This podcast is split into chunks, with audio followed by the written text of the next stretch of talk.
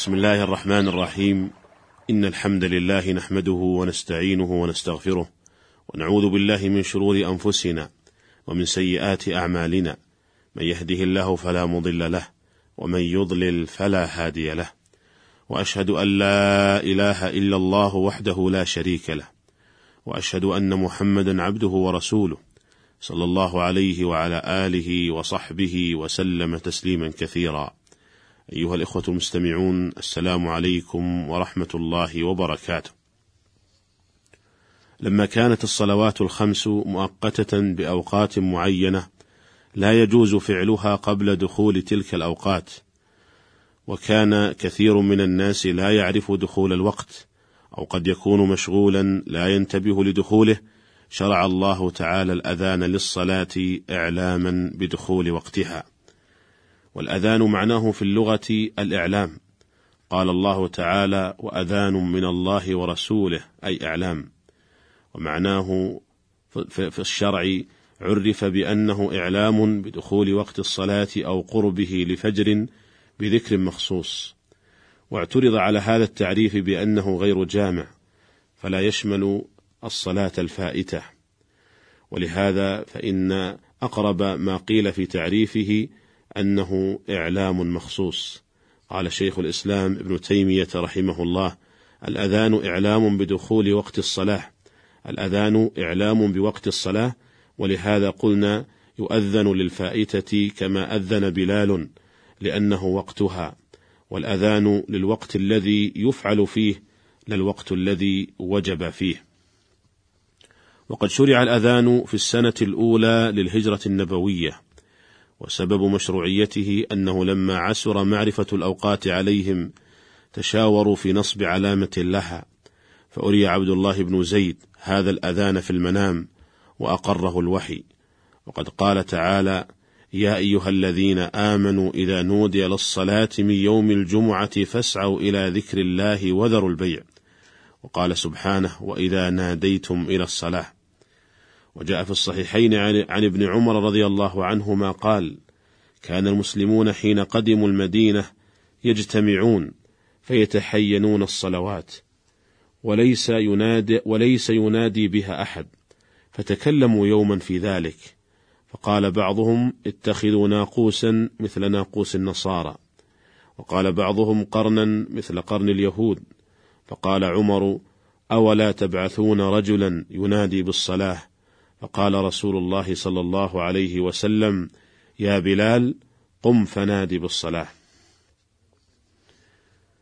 وقد أذن للنبي صلى الله عليه وسلم عدد من الصحابة من أشهرهم بلال بن رباح وعبد الله بن أم مكتوم وسعد القرض وأخو صدى وأبو جحيفة وهو وهب بن عبد الله السوائي ويقال له وهب الخير وأبو محذورة.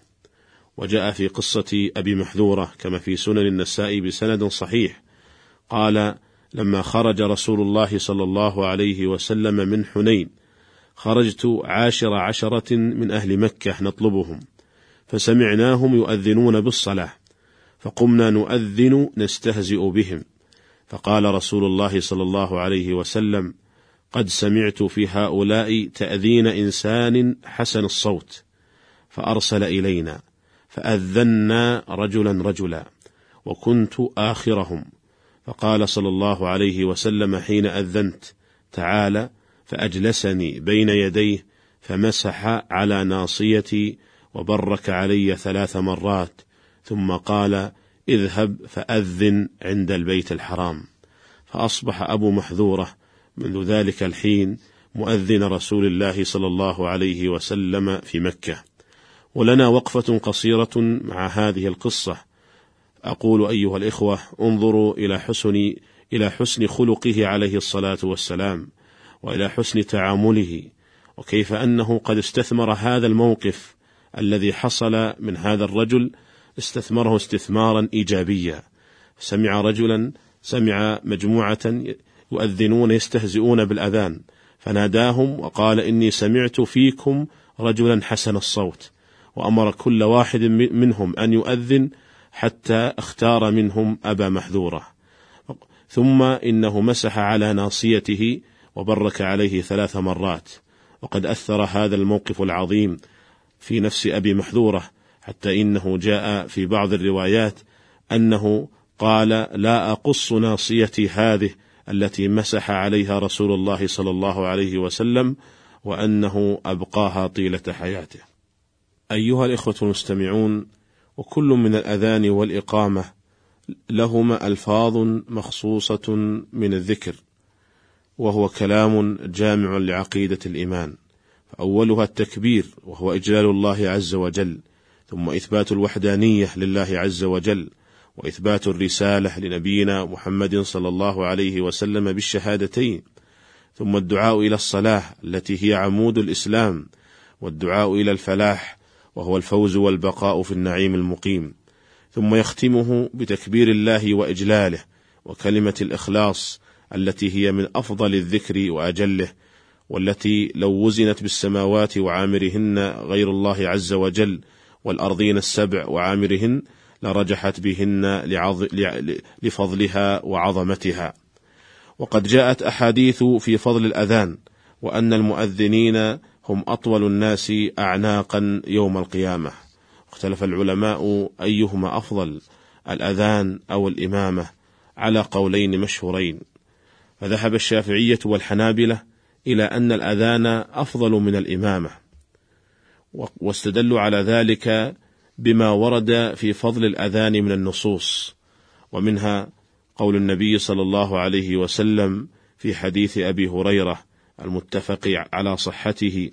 لو يعلم الناس ما في النداء أي الأذان والصف الأول ثم لم يجدوا إلا أن يستهموا عليه لاستهموا. أي لو يعلمون ما في الأذان من الفضل والأجر والثواب لتنافسوا على ذلك حتى إنهم من شدة تنافسهم اقرعوا فيما بينهم أيهم يؤذن. ويدل لذلك أيضا حديث معاوية رضي الله عنه أن النبي صلى الله عليه وسلم قال المؤذنون أطول الناس أعناقا يوم القيامة رواه مسلم.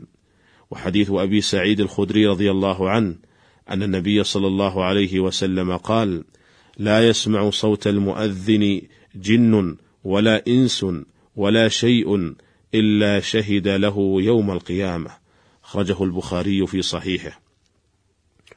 وذهب الحنفية والمالكية إلى أن الإمامة أفضل من الأذان واستدلوا بأن النبي صلى الله عليه وسلم وخلفاءه الراشدين إنما تولوا الإمامة ولم يتولوا الأذان.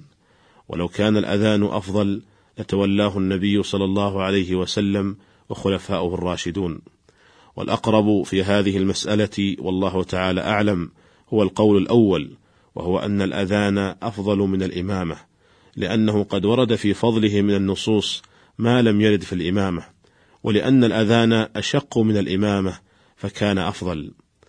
قال شيخ الإسلام ابن تيمية رحمه الله وأما إمامته صلى الله عليه وسلم وإمامة الخلفاء الراشدين فكانت متعينة عليهم فإنها وظيفة الإمام الأعظم ولم يمكن ولم يكن يمكن الجمع بينها وبين الأذان. فصارت الإمامة في حقهم أفضل من الأذان لخصوص أحوالهم وإن كان لأكثر الناس الأذان أفضل.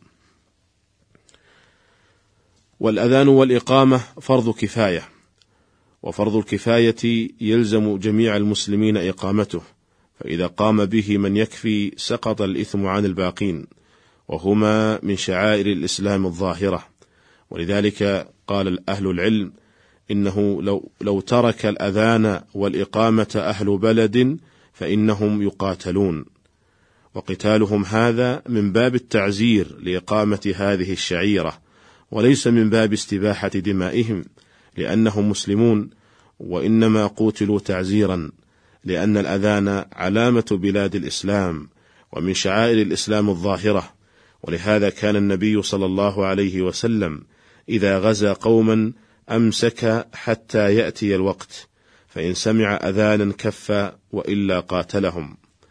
والأذان مشروع في حق الرجال دون النساء فالنساء ليس عليهن أذان ولا إقامة لقول أسماء رضي الله عنها ليس على النساء أذان ولا إقامة. ويشرع في حق الرجال حضرا وسفرا فإن المسافر يشرع في حقه الأذان. ويدل لذلك هدي النبي صلى الله عليه وسلم وهدي أصحابه وخلفائه الراشدين من بعده فإنهم لم يتركوا الأذان لا سفرا ولا حضرا. وقد جاء في قصة نومه عليه الصلاة والسلام في بعض أسفاره وأنه لما استيقظ من حر الشمس أمر بلالا فأذن وثم أقام ثم صلى صلاة الفجر. وكان ذلك بعدما طلعت الشمس وكان ذلك في سفر فدل ذلك على أن الأذان كما يشرع في حال الحضر فإنه يشرع في حال السفر أيضا. أيها الإخوة المستمعون هذا هو ما اتسع له وقت هذه الحلقة ونستكمل الحديث عن بقية أحكام الأذان والإقامة في الحلقة القادمة إن شاء الله تعالى. والسلام عليكم ورحمة الله وبركاته.